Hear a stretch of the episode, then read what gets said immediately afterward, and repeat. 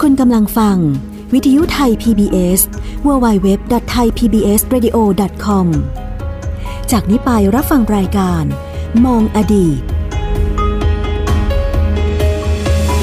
สวัสดีครับคุณผู้ฟังครับต้อนรับคุณผู้ฟังเข้าสู่รายการสวัสดีประเทศไทยครับคุณผู้ฟังวันนี้ผมใหญ่ชวัฒน์พยัคฆพันธ์ก็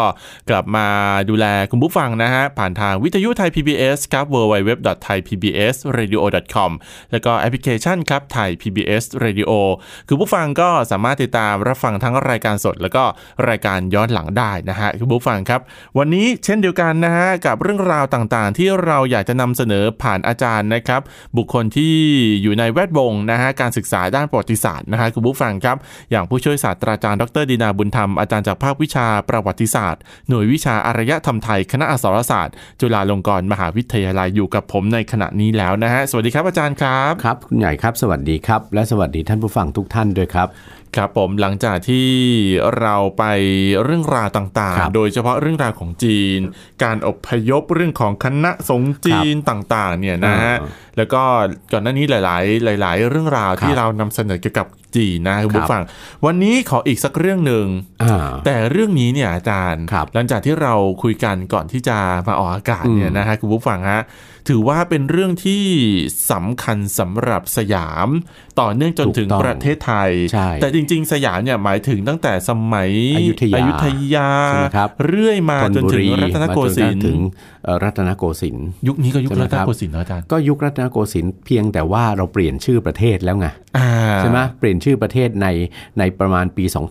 2484 ครับ ใช่ไหมครับเปลี่ยนชื่อประเทศภายใต้นโยบายรัฐนิยมใช่ไหม อืม ของรัฐบาลเอ่อท่านจอมพลปพิบูลสงคราม ครับ ใช่ไหมครับท่านก็มีมติให้เปลี่ยนชื่อประเทศจากสยามเป็นประเทศไทย เดี๋ยวเดี๋ยวเอาไว้ เดี๋ยวเอาไว้อ่า อ่ะเรา จุ เรา ต่อป พูดกันได้ แล้ว ต่อไป นะครับ อ่ะแต่ทีนี้ ครั อบ ดีตเรื่องอดีตของของจีนนะครับอดีตที่เกี่ยวข้องกับจีนในไทยเนี่ย อืม นะครับ อีกเรื่องหนึ่งซึ่งเอ่อน่าจะชวนคุณผู้ฟังเอ่อคุยกับเราไปด้วยในควัน รับ ในโอกาสนี้เลยเนี่ ค ย รับ นะครับเอ่อต่อท้ายจากเรื่องที่เราคุยกันไปในใน ในครั้งที่แล้ว ที่แล้ว ครับ ใช่ไหมที่ว่าด้วยเรื่องของเออธรรมเนียมในในเทศกาลสำคัญของ ครับ จีน จีนอย่างเทศกาลตรุษจีน ไปจนกระทั่งถึงเรื่องของเอ่อคณะสงฆ์จีนวัดจีน อืม ใช่ไหมครับ ครับ วันนี้มีอีกเรื่องหนึ่งซึ่งเป็นเรื่องเป็นปรากฏการณ์สำคัญ ซึ่งอยู่บนในความสัมพันธ์ไทยจีนมาตั้งแต่อดีตครั้งโบราณ โอ้ ก็คือเรื่องของการ ยาวนานมาก ค้าสำเภา ครับ กิจกรรมทางเศรษฐกิจ กิจกรรมการค้าซึ่งถือว่าเป็นกิจกรรมสำคัญในในเชิงเศรษฐกิจใช่ไหมครับ ครับ ของของทั้งประเทศสยามและทั้งบ้านเมืองในภูมิภาคเอเชียตะวันออกเฉียงใต้ ครับ ในยุคจารีตโบราณ ใน ครับ สมัยโบราณน่ะก่อนสมัยใหม่เนี่ยนะครับ อืม คือกิจกรรมการค้าสำเภานะครับ ใช่ ซึ่งนำรายได้อย่างมหาศาลเลยนะมาสู่รัฐบาลของบ้านเมืองต่างๆ บ้านเมืองซึ่งเป็นเมืองท่าสำคัญ ครับ นะในภูมิภาคเอเชียตะวันออกเฉียงใต้นะครับ โชคดีนะอาจารย์ที่เอเชียตะวันออกเฉียงใต้ ครับ ยกเว้นประเทศลาวประเทศเดียวที่ติดทะเล ถูกต้อง แต่คุณใหญ่อย่าคิดนะ ทำไม ว่าลาวเนี่ยไม่มีไม่มีพ่อค้าจีนหรือพ่อค้าต่างชาติเข้าไปถึง ไม่คือผมเองก็ก็ก็ไม่ได้คิดถึงขนาดนั้น เออ เพียงแต่ว่าเออในภูมิภาคเราค่อนข้างจะโชคดีที่ ครับ ทุกด้านเนี่ย ทุกด้าน ติดกับทะเล ติ แล้ ด วก็ มีชายทุกทุกรัฐมีชายฝั่งทะเล ใช่ นะ แล้วก็ที่สำคัญก็คือการค้าสมัยก่อนมันไม่ได้มีเครื่องบิน ไม่ได้มีรถไฟ อ่าถู ไม่ ก ได้ ต้อง มีรถยนต์ ใช่ อะไรที่ เออ เร็วที่สุดก็คือสำเภา ก็คือเรือสำเภาใช่ ใช่ นะ ฮะ ถ้าถ้ารัฐบ้านเมืองไหนมีชายฝั่งทะเลนะก็ก็ถือเป็นประโยชน์ที่จะได้ได้มีกองเรือออกไปค้าขายใช่ไหม ใช่ แต่อย่าเพิ่งอย่าเพิ่งประมาท อ้าว นะอย่าเพิ่งประมาท อาณาจักรล้านช้าง หรืออา ฮะ รากฐานเดิมของประเทศสาธารณรัฐประชาธิปไตยประชาชนลาวมาแต่เดิม อ่ากับ นะเขาไม่มีฝั่งทะเล แต่เขามีแม่น้ำโขง ซึ่งจะเป็นเส้นแม่น้ำที่พาพาพาชาวลาว พาสินค้าจากร้านช้างเนี่ยออกสู่ทะเลได้ ผ่านกัมพูชาก็ดี ผ่านเวียดนามก็ดี หรือแม้แต่กองคาราวานทางบก ผ่านอาณาจักรสยามเนี่ย ครับ ลงมาขายสินค้าให้สยาม เพราะฉะนั้นและยังมีหลักฐานว่าพ่อค้าจีนและพ่อค้าชาวตะวันตกอย่างชาวดัตช์เนี่ย ครับ ในศตวรรษที่ 17เนี่ยคุณใหญ่ ครับ ขึ้นไปถึงเมืองล้านช้างได้เองอะขึ้นไปถึงนครเวียงจันทร์ได้ นะครับ ทางบกเนี่ยนะ ทางบกเนี่ย อืม นะครับ เพราะฉะนั้นอันนี้ไอ้เรื่องนี้เก็บไว้ เก็บไว้เก็บไว้รายการยนต์อุตสาคเนย์นะนะฮะเพราะว่า ครับ อันนี้เรากลับมาสู่เรื่องของการค้าสำเภา ครั นะ บครับ เพราะว่าอะไรคุณใหญ่ เพราะจีนเนี่ยนะประเทศเอ่อเมืองจีนเนี่ยในอดีตเนี่ย ครับ เป็นเป็นเป็นบ้านเมืองใช่ไหมเป็นเป็นรัฐที่มีมีมีความกว้างใหญ่ มาก เป็นรัฐที่เป็นจักรวรรดิใช่ไหม ครับครับ ที่ที่ใหญ่โตแล้วก็มีความเจริญรุดหน้า ครับ ใช่ไหมบ้านเมืองในภูมิภาคเอเชียตะวันออกเฉียงใต้เนี่ยนะครับ รุดหน้ากว่ามานับพันปีเลยล่ะ อืม ใช่ไหมฮะ ฮะ แล้วที่สำคัญสุดความเป็นบ้านเมืองใหญ่เนี่ยคุณใหญ่ ครับ อะไรมันก็มากตามไปด้วยจำนวนประชากร ใช่ ใช่ไหมครับจำนวนประชากรเขาก็มากตามไปด้วย ใช่ นะ ฮะ แล้วที่สำคัญที่สุดเลยเนี่ยจีนเองแม้จะเป็นจักรวรรดิขนาดใหญ่ที่มีจำนวนประชากรมหาศาล ครับ เมื่อเทียบกับบ้านเมืองในเอเชียตะวันออกเฉียงใต้สมัยโบราณ อืม รวมทั้งประเทศสยาม ครับ นะตั้งแต่สมัยสุโขทัยสมัยอยุธยา จนกระทั่งถึงธนบุรีรัตนโกสินทร์เนี่ยนะครับ แต่จีนเองไม่ได้เป็นจักรวรรดิใหญ่ที่ดำรงเอ่อสถานะหรือดำรงหรือหรือเลี้ยงประชากรได้ด้วยตัวเอง มครับ มีผลิตผลที่สามารถเลี้ยงประชากรได้ด้วยตัวเอง ครับ หรือบำรุงความความเจริญมั่งคั่งของจักรวรรดิตัวเองได้ หมดทุกอย่าง ครับ ใช่ จะต้องอาศัยทรัพยากรของบ้านเมืองอื่นๆนะครับ ทั้งใกล้ไกลที่อยู่รอบข้างอาณาจักรวรรดิจีนเนี่ยเพื่อที่เข้ามาเป็นสินค้า ครับ ใช่ไหมเข้ามาเป็นสินค้าอุปโภคบริโภค ครับ นะรวมทั้งเป็นทรัพยากรอื่น ๆ ที่จำเป็นสำหรับเอ่อการบำรุงจักรักษาจักรวรรดิจีนนะของ ครับ ของจักรพรรดิจีนราชวงศ์ต่าง อืม ๆ เพราะฉะนั้นจำเป็นที่จีนต้องต้องต้องต้องค้าขายอะนะกับ คือ กับบ้านเมืองต่างๆ ซึ่งอยู่รอบด้าน อืม คือเอาง่ายๆก็คือจีนเองต่อให้เป็นประเทศใหญ่ขนาด ใช่ ไหนเขาก็ไม่ได้มีทุกอย่าง ไม่ได้มีทุกอย่าง ยังต้องการ นะ สินค้าจากสยาม ถูกต้อง ยังต้องการสินค้าจากมาเลเซีย มาเลเซีย ยังต้องการสินค้าจาก ห กัม มู่ พู เกาะ ชา อินโดนี หมู่ เซี เกาะอินยโดนีเซีย นะหรือแม้แต่ต้องการสินค้าจากอินเดีย อ่า จากดินแดนอาหรับเปอร์เซียไปจนถึงสินค้าจากยุโรป และที่สำคัญที่สุดคู่ค้าต่างแดนทั้งหลายของจีนนั้นเนี่ยก็ล้วนแล้วแต่ต้องการสินค้าที่เป็นทรัพยากรที่หาได้ผลิตได้จากจีนทั้งสิ้น เช่นเดียวกัน พราะฉะตรงถูกต้องจีนเองก็มีสินค้าจำนวนมหาศาล ครับ หลากหลายประเภทที่สามารถจะส่งออก ครับ นะเพื่อนำความมั่งคั่งทางเศรษฐกิจ เข้ากระเป๋าจีนเองตั้งแต่ยุค อ่า โบราณเช่นเดียวกัน เพราะฉะนั้นตรงเนี้ยการค้ามันจึงเกิดขึ้นได้ ถ้ายุคโบรำโบราณจริง ๆ เลยเนี่ยคุณใหญ่อย่านับย้อนไปไปเป็นหลักพันปีขึ้นน่ะนะครับ ก็จะต้องนึกถึงเส้นทางสายไหม ใช่ ซึ่งเป็นเส้นทางการค้าทางบกใช่ไหมคครั รับ บ ซึ่งนำไม่ใช่เฉพาะผ้าไหมเท่านั้น เพราะผ้าไหมซึ่งมีมีมีประวัติว่าแรกเริ่มผลิตได้ในจักรวรรดิจีน ครับ ยุคราชวงศ์ฮั่นเนี่ยใช่ไหมนะครับยุคราชวงศ์ฮั่นเนี่ยก็ยังถือว่าอยู่ในประวัติศาสตร์จีนก็ถือเป็นยุคโบราณเลย อืม ละ่ะหนึ่งในสี่ราชวงศ์แรกของจีนเนี่ย ครับ หลักอายุหลักพันกว่าปีขึ้นน่ะ ครับ ชวงศ์ชาง ราชวงศ์โจวราชวงศ์จิน และราชวงศ์ฮั่นเป็นการรวมจักรวรรดิจีนได้มั่นคงครั้งแรกนะครับ ฮะ แล้วก็มีการเริ่มผลิตอุอุตสาหกรรมการผลิตผ้าไหมเนี่ย ครับ ซึ่งเป็นผ้าทอจากเส้นใยที่ได้จากตัวไหมเนี่ยนะครับ อ่าฮะ ส่งไปเป็นสินค้าออกเป็นที่ต้องการนะของโลกทางตะวันตกอะ อืมอืม ออกไปสู่อินเดียออกไป ครับ สู่อาหรับเปอร์เซียไปจนกระทั่งถึงจักรวรรดิโรมันนู่นนะ อ่าฮะ ไปทางบกนะฮะไปทางบกออกจากจักรวรรดิจีนไปเนี่ยคุณใหญ่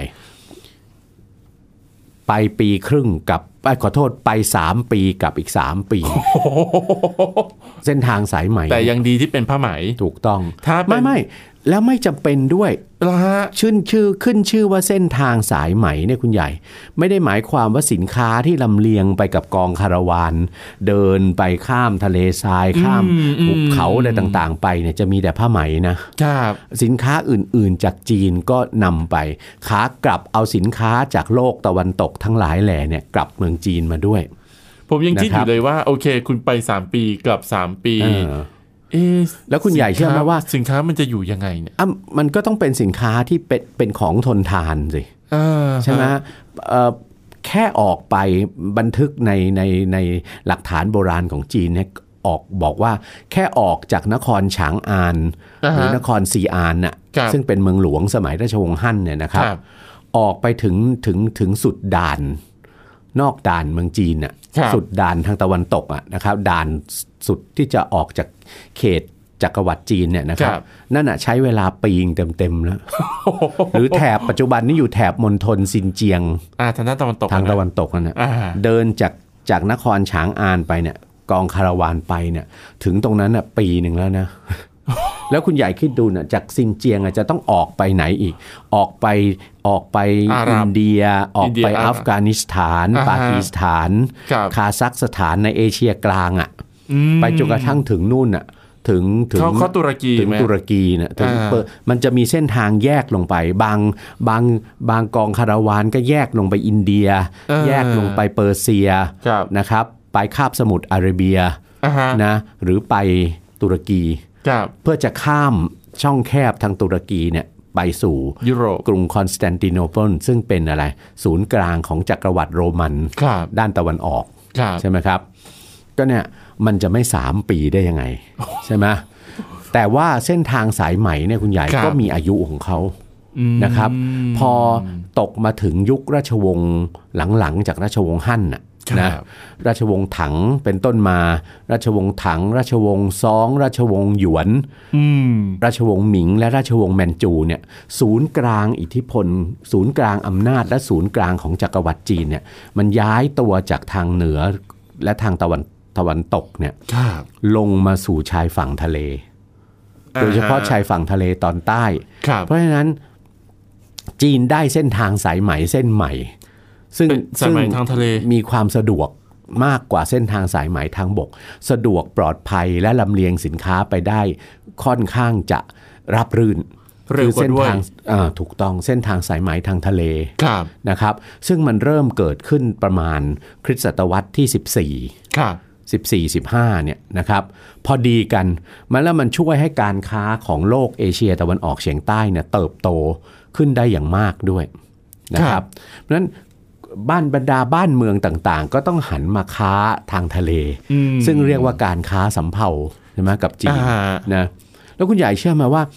ระบบของการค้าสำเภาของจีนเนี่ยนะครับจีนเอาเรื่องการเมืองเข้ามาแทรกด้วยนะ อ่ะเกี่ยวอะไรล่ะการค้ากับการเมือง จีนเอาเรื่องการเมืองเข้ามาแทรกด้วย จีนไม่ใช่ว่าจะยินดี ไม่ใช่ว่าจะเปิดเสรีทางการค้า อืม เหมือนกับประเทศตะวันตก อ่าฮะ จีนไม่ใช่เปิดเสรีทางการค้า จีนเองต้องรักษาศักดิ์ศรีของตัวเองไว้นิดหนึ่งเหมือนกันนะครับ อ่า ใครจะมาค้ากับฉัน จะต้องทำให้ฉันยอมรับได้ก่อน โอ้โห การให้ยอมรับได้ก่อนนั้นเนี่ยก็เลยเกิดเป็นการค้าในระบบที่เรียกว่าการค้าระบบบรรณาการขึ้น อืมฮะ พูดง่ายๆก็คือบ้านเมืองที่อยากจะค้าสำเภากับจีนเนี่ยนะครับ ครับ คุณต้องส่งบรรณาการไปถวายจักรพรรดิจีนก่อน อืม เป็นธรรมเนียมนี้มาในทุกราชวงศ์ ครับ นะครับเอ่อที่เรียกกันในภาษาภาษาจีนหรือคนพื้นเมืองจีนก็เอาทับศัพท์มาเรียกว่าต้องเอาบรรณาการไปจิ้ม กล้อง พระเจ้ากรุงจีน อ่า คือจักรพรรดิจีนซะก่อน ครับครับ ถึงจะทำไมแล้วส่งคณะทูตไปก่อนนะ อืม เอาบรรณาการไปถวาย ถ้าจักรพรรดิจีนทรงรับรอง ก็ขายได้ รับรองก็จะอนุญาตให้อำนวยความสะดวกให้เรือสำเภาของบ้านเมืองนั้นๆเนี่ย ครับ เข้าไปเปิดการค้าที่เมืองท่าของจีนได้นะครับ เมืองท่าซึ่งส่วนใหญ่แล้วเนี่ยไปไปมีสำเภาจากต่างแดนรวมทั้งสำเภาไทยตั้งแต่สมัยสุโขทัยเนี่ยนะครับ ไปค้าขายเนี่ยก็จะมีอยู่ประมาณ 3-4 เมืองท่านะ อืม เมืองกวางตุ้ง เมืองไหหนาน ครับ ไหหนานคือเกาะไหหลำเนี่ย ครับ นะครับเอ่อกวางตุ้งนะครับกวางกวางตุ้งในมณฑลเมืองกวางโจว อ่า เอ่อมณฑลกวางตุ้งใช่ไหมเมืองอะไรอีก เมืองหนิงโป หนิงปัวหรือหนิงโป อ่าฮะ นะครับ แล้วก็เมืองเทียนจิน ครับ หรือเทียนสิน ตอนนั้นยังนะครับ ไม่มีเซี่ยงไฮ้เลยล่ะ เซี่ยงไฮ้ยังไม่เกิด อืม เซี่ยงและที่สำคัญที่สุดคุณใหญ่ เซี่ยงไฮ้ไม่ใช่เมืองท่าทางทะเล ตอนนั้น ไม่ทั้งตอนนั้นและทั้งตอนนี้ อืม นี่แสดงว่าตกภูมิศาสตร์ เดี๋ยวตี ไม่ใช่อะไรเพราะว่าผมเห็นว่าทางเซี่ยงไฮ้เองเนี่ยเขาอยู่ติดทะเล เซี่ยงไฮ้เป็นเมืองท่าตอนใน อืม ติด ติดแม่น้ำซึ่งเป็นสาขาของแม่น้ำแยงซี อ่าฮะ แล้วเรือเดินสมุทรสามารถเดินทางเข้าไปข้างในได้ อ๋อ นะครับ นะไม่ใช่เมืองท่าค้าขายทางทะเล อ๋อโอเค นะเพราะฉะนั้นเพราะฉะนั้นและที่สำคัญความเจริญของเซี่ยงไฮ้มาเกิดขึ้นทีหลัง อ๋อ หลังเมืองท่าต่างๆเหล่า ไม่ นี้ ไม่ไม่ไม่ได้อย่างไม่ได้หนิ ไม่ ง ใช่ โปไหหนาน อ่าถูกต้อง ไม่ไม่ไม่ พวกนี้คือเมืองท่าทางทะเลมาก่อน อ่าครับ นะครับ ครับ แล้วก็เรือสินค้าของของของต่างแดนน่ะจะเข้าไปได้ อืม นะครับ อืม แล้วที่สำคัญที่สุดเอ่อเรือเรือของคณะทูต ครับ จากจากดินแดนต่างๆ รวมทั้งสยามด้วยเนี่ยที่จะเข้าไปถึง ครับ จะต้องเข้าไปถวายบรรณาการจักรพรรดิจีนเนี่ยจะทุกปีหรือจะจะกี่ปีครั้งตามที่ทางจีนจะกำหนดเนี่ย อืม นะส่วนใหญ่จะไปเมืองท่าเทียนศินหรือเทียนจิน ครับ เหนือสุด เพราะจากเทียนจินเนี่ยขึ้นบกเสร็จ เดินเดินต่ออีกไม่กี่วันถึงปักกิ่งละ อืม อันนี้คือหลังราชหลังสมัยราชวงศ์หยวนราชวงศ์หมิง ราชวงคศ์รับ แมนจู ครับ เอ่อเป็นต้นมานะครับ นี่สินค้าที่ที่ทางไทยเราเอาไปเนี่ยส่วนใหญ่จะเป็นอะไร ที่จีนต้องการเนี่ยนะฮะสินค้าที่จีนต้องการเนี่ยส่วนใหญ่นะครับในในเอเชียตะวันออกเฉียงใต้กับในในในในรัฐของคนไทยเนี่ย ครับ นะเมืองสยามเนี่ยสุโขทัยอยุธยานะคือสินค้าจากป่า หรือของป่าต่างๆอ่ะ ผมไม่ได้ไม่ได้นึกถึงของป่าเลยนะอาจารย์เมื่อสักครู่ที่อาจารย์บอกมา ค ผ รั ม บ กำลังนึกถึงไปถึงอ๋อตอนนั้นคนไทยผลิตข้าว ข้าวเป็นสิ่งสิ่งที่รัฐอาณาจักรไทยสงวนไม่ไม่ไม่ขาย อ๋อ ใค เหร ร อฮะ มาตั้งแต่โบรำโบราณ คุณใหญ่คุณใหญ่ข้าวเนี่ยคุณใหญ่จำเป็นต้องใช้ทำอะไรบ้าง ทำศึกสงครามมา นึกก่อนจะไปนึกถึงศึกสงคราม เลี้ยงปากท้องตัวเอง เลี้ยงประชากรของ อ่าฮะ เราก่อน อ่าฮะ แล้วแน่นอนเป็นยุทธปัจจัยใช่ไหมเป็น ใช่ เส ฮะ บียงอาหารที่ ใช่ฮะ สำคัญสามเรื่องนี้ก็ไม่คิดจะเอาไปขายใครแล้ว อืม แต่ในบางกรณี ครับ ถ้าผลผลิตส่วนเกินมีในในปีไหนเกิดเกิดมีผลผลิตส่วนเกินมาก อืม แล้วจีนขอซื้อ ก็ อัน ขาย นั้นขายได้ อ๋อ จีนหรือประเทศบ้านใกล้เรือนเคียงเนี่ย ครับ ขอซื้ ค อ รับ ก็มีหลักฐานว่าเคยส่งไปขายเหมือนกัน อ๋อโเค หรือในบางรัชกาล ครับ พระบาทสมเด็จพระนั่งเกล้าเจ้าอยู่หัวรัชกาลที่ 3 ท่านทรงค้าสำเภากับจีนเป็นอย่างมากใช่ไหม อ่าใช่ฮะ บางครั้งท่านได้ข่าวมาว่าทางเมืองจีนเกิดทุพพิฆภัย ครับ ปลูกข้าวได้ไม่เต็มที่ประชากรอดอยาก ท่านก็พระราชทานข้าวใส่สำเภา อืม เอาไปพระราชทานคนคนอดอยากอะ ครับ ที่เมืองจีนบ้างอะไรประมาณอย่างนั้นนะครับ อ๋อโอเค นะ ความรู้ใหม่คือจีนต้องการของป่าจาก ของ เมืองส ป่าย าม เช่นอะไรบ้าง ครับ เพราะป่าในเอเชียตะวันออกเฉียงใต้และป่าในอาณาจักรสยามน่ะนะมันไม่ใช่ป่าแบบเท่าที่ที่เราเห็นทุกวันนี้ มันเป็นป่ารกทึ มัน บเลย มันไม่ใช่ป่าปลอมๆ อย่างที่เราเห็นทุกวันนี้ คุณใหญ่ โอเคโอเค อย่าพูดมากเดี๋ยวอันตราย โอเค นะ โอเค มันมันคือป่าจริง ๆ ป่าจริง ๆ ที่เป็นป่าป่าซึ่งในนั้นน่ะอุดมไปด้วยสัตว์ป่า อุดมไปด้วยทรัพยากรธรรมชาติจากป่าทั้งหลาย คือคือถ้าพูด นะครับ ง่ายๆถ้าเปรียบเทียบกับปัจจุบันคือคล้ายๆ อุทยานแห่งชาติที่เป็นแบบป่าทึบ อาจจะยิ่งกว่า ๆ ยิ่งกว่าอ่าฮะ แล้วเมืองสำคัญหัวเมืองสำคัญบางเมืองของเราเนี่ยโดยเฉ ครั พาะ บ หัวเมืองทางเหนือเนี่ยคุณใหญ่ ครับ เป็นเมืองที่ล้อมอยู่ด้วยป่านะ อืม อ่าเพราะฉะนั้นข้าวของอะไรจากป่าหาได้ ที่จีนต้องการอะไรหนึ่งจีนต้องการไม้สัก โอ้โหทางเหนือเยอะๆ ตั้งแต่ เล สมัยอยุทธยาสมัยสุโขทัยอยุทธยาตอนต้นเนี่ยมีหลักฐานว่าเอ่อสยามเนี่ยส่งไม้สักให้จีนเป็นสินค้าสำคัญ เพื่อจีนจะเอาไปก่อสร้าง พระราชวัง พระราชวัง โดยเฉพาะในราชวงศ์หมิงเนี่ย อืม พระราชวังต้องห้ามที่กรุงปักกิ่งเนี่ยคุณใหญ่ ครับ มีหลักฐานว่า พระราชวังต้องห้ามที่เมืองปักกิ่ง สุสานจักรพรรดิจีนในราชวงศ์หมิง อืม และราชวงศ์แมนจู หรือราชวงศ์ชิงเนี่ย ครับ นะครับ ใช้ไม้จากสยามก่อสร้างนะ อืม เออเพราะไม้ไม้ซึ่งเป็นทรัพยากรในจีนเนี่ยทางมณฑลยูนนานทางมณฑลใต้ๆของจีน ครับ ซึ่ง ครับ อากาศมันเป็นอากาศร้อนชื้นแบบเดียวกับบ้านเราเนี่ยนะค ครั รับ บ ยังไม่พอเลย โอ้ ต้องซื้อไม้ จา จาก ก เขาใช้เยอะขนาดนั้นเลยเหร ถู อก ต้องก็เขาเป็นอาณาจักรใหญ่จักรวรรดิใหญ่ ถ้าคุณใหญ่ไปคุณใหญ่ไปดูก็แล้วกันพระราชวังจีนเนี่ยใหญ่โตแค่ไหน ใช่ไหมหรือว่าบ้านเรือนในเมืองใหญ่ ๆ ของจีนเนี่ย ครับ มันจะต้องใช้ไม้มากมายขนาดไหน อืม เอาไม้ละอย่างหนึ่ง ครับ สองทรัพยากรจากสัตว์ป่า ครับ ที่จีนเอาไปทำเครื่องยา อืมอืม นอแรดเขากวาง ตีนหมี อะไรต่ออุ้งติอะไรต่อมีอะไร อ่าฮะ เนี่ยนะครับพูดมากไม่ได้ของพวกนี้เป็นเดี๋ยวนี้เป็นทรัพยากรที่เป็นไง สงวน เสือดำด้วยไหมอาจารย์ ถูกต้องอ๋อสุดไม่รู้ ไม่รู้เหมือน กันนะเราอย่าพูดดีกว่านะครับ ครับ เอ่อเพราะว่าพระพูดแล้วช่วยเหลือจัดการอะไรไม่ได้เลย เราก็อย่าพูดซะดีกว่านะ อ่ะก็จะเป็นผลิตภัณฑ์จากสัตว์ จากสัตว์ อ่า จากแร่ธาตุอะไรอีกรู้ไหมคุณใหญ่ที่ที่จีนสัตว์ป่าชนิดต่างๆอะ อืมอืม คือเอาทั้งส่วนที่เป็นละนอแรด ครับ นะส่วนที่เป็นอวัยวะต่างๆ กระดูกเสือ อะไรอย่างเงี้ย เอาไปทำอะไรบ กระดูกเสือก็ไปเข้าเครื่องยาจีน เอ๋อเหรอฮะ นะครับนะอะไรต่างๆ เหล่านี้แต่อย่าถามว่ายาอะไรนะ เพราะว่าไม่เคยไม่สนับสนุน ไม่ได้เป็นเภสัชด้วยอ่ะ แต่มันของโบโบราณโบราณ ครับอะครับ สูตรว่า ครับ ไอ้ไอ้ไอ้ส่วนประกอบของสัตว์ของพืช อืม สมุนไพรต่างๆ รากอะไรต่างๆ แก่นไม้อะไรชิ้นดต่างๆ จีนเขาต้องใช้ไปเข้าเครื่องยา เพราะว่าวิทยาการเรื่องเรื่องการแพทย์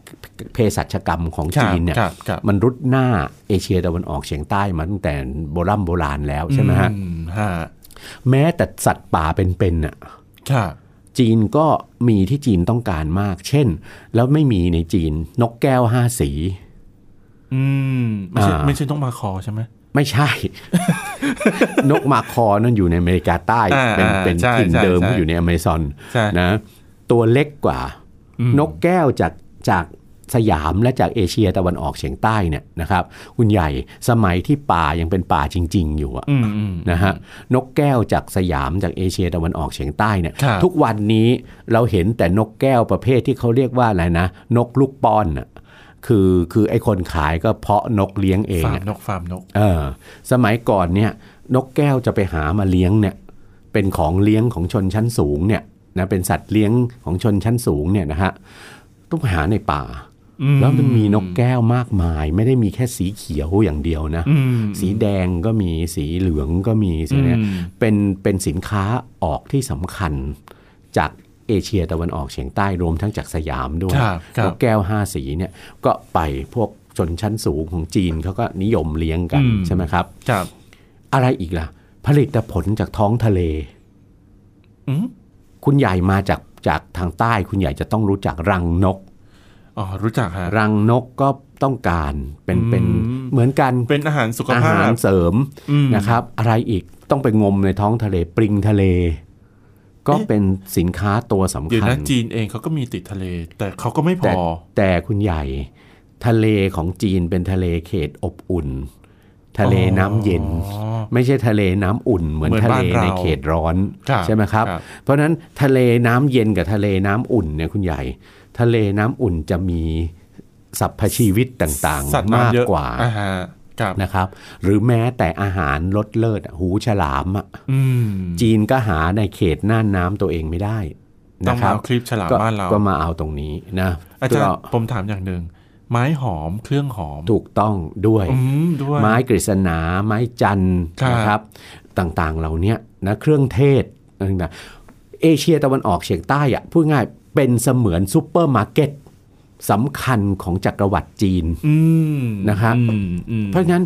จีนจีนไม่ปฏิเสธเลยตั้งแต่โบราณแล้วที่จะค้าขายกับบรรดาบ้านเมือง ซึ่งเป็นเมืองท่า ครับ ในเอเชียตะวันออกเฉียงใต้ แล้วที่สำคัญสุดซูเปอร์มาร์เก็ตแห่งนี้เป็นตลาดใหญ่ด้วย ที่เป็นตลาดใหญ่ระหว่างทางที่จีนจะติดต่อกับอินเดีย และกับโลกเอเชียเปเปเปอร์เซียอาหรับ เหมือนเราแวะเหมือนมาแวะเรา อืมไม่ได้แวะอย่างเดียวมาซื้อเลย อืม แล้วก็แล้วก็ยินดีเปิดความสัมพันธ์ทางทางการค้าทางทะเล ครับ ยินดีอนุญาตให้เรือส่งบรรณาการของทุกเมืองท่าไปไม่เคยปฏิเสธการค้ากับกับบ้านเมืองในเอเชียตะวันออกเฉียงใต้รวมทั้งสยาม ตั้งแต่สมัยสุขโขทัยอยุธยาใช่ไหมครับถึงต้นรัตนโกสินทร์ แต่แล้วอยู่มาครั้งหนึ่ง แต่แล้วอยู่มานะการค้าสำเภาเนี่ยมันเจริญมาตั้งแต่สุโขทัยมันเจริญมาตั้งแต่สมัยอยุธยา นะแล้วมาถึงต้นรัตนโกสินทร์ ครับ ช่วงเวลาที่มันเจริญน่ะมันก็จะมีช่วงเวลาขึ้นขึ้นลงลงๆ อืม นะคุณใหญ่ เพราะในบางช่วงเนี่ยก็ต้องไม่ลืมว่าเอ่อราชสำนักสยามเนี่ย ครับ อย่างในสมัยอยุธยาเนี่ยบางครั้งหันไปติดต่อนะการค้านะครับ ได้กำไรมหาศาลจากข้างไหนบ้าง ข้างโลกอาหรับ ข้างตะวันตก ข้างโลกมุสลิมในอินเดีย อ่าฮะ ใช่ไหมกับราชวงศ์โมกุลกับ อ่าฮะ เมืองท่ากอลกอนดาอะไรต่างๆใช่ไหมหรือแม้แต่ชาวตะวันตก อืม ใช่ไหมครับชาวตะวันตกนะบริษัทการค้าของชาวตะวันตกเนี่ย ครับ นะแต่หันไปหาการค้าทางตะวันตก แต่ขณะเดียวกันเรายังพบว่าการค้าสำเภากับจีน ยังเป็นกิจกรรมที่ต้องมีอยู่ อืมไม่ได้หายไปไหน ไม่ได้หายไปไหนต้องมีอยู่ ครับ ทั้งนี้ก็เพราะอะไรคุณใหญ่ คุณใหญ่ดูวิถีชีวิตคนไทยกับคนจีน ตั้งแต่ อืม สมัยโบราณ มันก็ไอคนเอเชียเหมือนกันนั่นแหละ อ่า กินอะไรใช้อะไรก็เหมื ก็ อน เหมื กั อน น นั่ กันน แหละ เพราะฉะนั้นสินค้าจากจีน ซึ่งในสมัยโบราณเราเรียกกันว่าเครื่องสำเภาเนี่ย ครับ อ่าเครื่องของต่างๆที่มากับเรือสำเภาเนี่ย อืม ล้วนแล้วแต่เป็นสินค้าอุปโภคบริโภคที่คนไทยนิยมทั้งสิ้น ครับ นะครับ เพราะฉะนั้นมันต้องมีอยู่ อืม จีนเป็นคู่ค้าสำคัญและณนอกจากนั้นชุมชนจีนในกรุในเมืองไทยเรามีมากมาย ครับ เครื่องสำเภามีอะไรบ้าง ต้องกินต้องใช้จริง ๆ บางที เพราะบางทีเราก็ไม่ชอบของแขก บางทีเราก็ไม่ชอบของฝรั่ง ใช่ไหมคือสินค้าเครื่องสำเภามีอะไรบ้างใหญ่ผ้าแพร ผ้า พัน แพรอ่า อ่าผ้าแพรไหมของจีนใช่ไหม ครับ เครื่องถ้วยชาม อ่าใช่ใช่ แล้วอะไร ใช่ อีกผลไม้ ผลไม้ แบบจีน ฮะ ผลไม้แบบจีนเนี่ยคุณใหญ่อย่าอย่าอย่าอย่าตกใจ บางอย่างเป็นผลไม้สด ลูกสาลี่ลูกอะไรต่างๆเนี่ อื ย มอืมอืม ลูกพลับเนี่ยส่งมาได้เพราะเก็บตั้งแต่อะไรเก็บตั้งแต่ยังไม่ยังไม่สุก ยังไม่สุกอ่ะ นะอ่า อ่า เก็บตั้งแต่ยังไม่สุกแล้วก็ ห่ออย่างดี ต้องห่อบรรจุหีบห่ออย่างดี เรือสำเภาเดินทางมาถึงถึงถึงถึงสยา บ้าน ม เรา ถึงอยุธยาถึงกรุงเทพ สุกพอดี มันสุกออกขายได้พอดี หรือไม่เช่นนั้นถ้าเป็นผลไม้ที่ที่เก็บไว้ไม่ได้นาน อย่า ค ง รับ ลิ้นจี่เนี่ย ครับ ก็ทำอะไร แปรรูปซะ แปรรูปยังไง เะ ดองใส่ เป็น ไห ดองอ๋อไม่ได้ทำแห้งใช่ไหมฮะ ดองใส่ให้ทำแห้งก็ได้ อืม ลำไยทำแห้งก็ได้ อ่าฮะ นะครับนะดองใส่ไห ครับ เป็นลิ้นจี่ดอง อืม โอ้ยซึ่งคนไทยในสมัยอยุธยากับต้นกรุงเทพเนี่ยนิยมกันมาก ชอบ เออแล้วยังมีสินค้าฟุ่มเฟือยต่างๆ ใช่ไหม โยกเอย อะไรต่างๆ ย เหล่าเนี้ยนะซึ่งส่วนใหญ่เป็นสินค้าสำหรับชนชั้นสูง อืม แต่ว่าชาวบ้านก็มีปัญญาซื้อ อ่า ใช่ไหม อ่าฮะ เออก็ก็ซื้อไปใช้ได้ก็จะมีหลายคุณภาพหลายเกรด ครับ สินค้าเหล่าเนี้ยจะเข้ามาสำเภามาจากจีนเนี่ยนะครับ ทั้งสำเภาไทยที่กลับจากจีน อ่าฮะ กลับจะไปค้าขายที่จีน รวมทั้งสำเภาของพ่อค้าจีนด้วยเนี่ย ครับ กลับมาเนี่ยจะเข้ามาในช่วงเดือนเดือนเดือนเนี้ยเดือนที่ อืม เดือนสาม ครับ นะก็คือประมาณปลายกุมภาพันธ์ต่อ มีนาคม นะเป็นช่วงเดือน 3สำเภามา ที่สำคัญอะไรอีกใบชา อ่าใช่ อ่าอ่ะการค้าสำเภากับจีนเนี่ยซบเซาไปในรัชกาลที่สี่ ครับ นะหลังจากเราหยุดส่งส่งทูตไปเมืองจีน อืม และทางจีนก็เกิดความวุ่นวายทั้ง ในประเทศ ทางการเมืองทางเศรษฐกิจนะครั ค บ รับ แล้วก็มันก็หายไป อืม แต่ว่าสินค้าจีนก็ยังคงซื้อขายกันนะครับ ได้ ผม จนกระทั่งถึงปัจจุบันนะ ค ค รั รั บบ ผมอ่ะหมดเวลาฮะคุณผู้ฟังครับ วันนี้ก็ต้องขอบคุณนะฮะสำหรับการติดตาม วันนี้อาจารย์ดีนานะครับ แล้วก็ผมใหญ่ชวัตลาไปก่อนนะฮะ สวัสดีครับ สวัสดีครับ ติดตามรับฟังรายการย้อนหลังได้ที่ เว็บไซต์และแอปพลิเคชันไทย PBS Radio ไทย PBS Radio วิทยุข่าวสารสาระ เพื่อสาธารณะและสังคม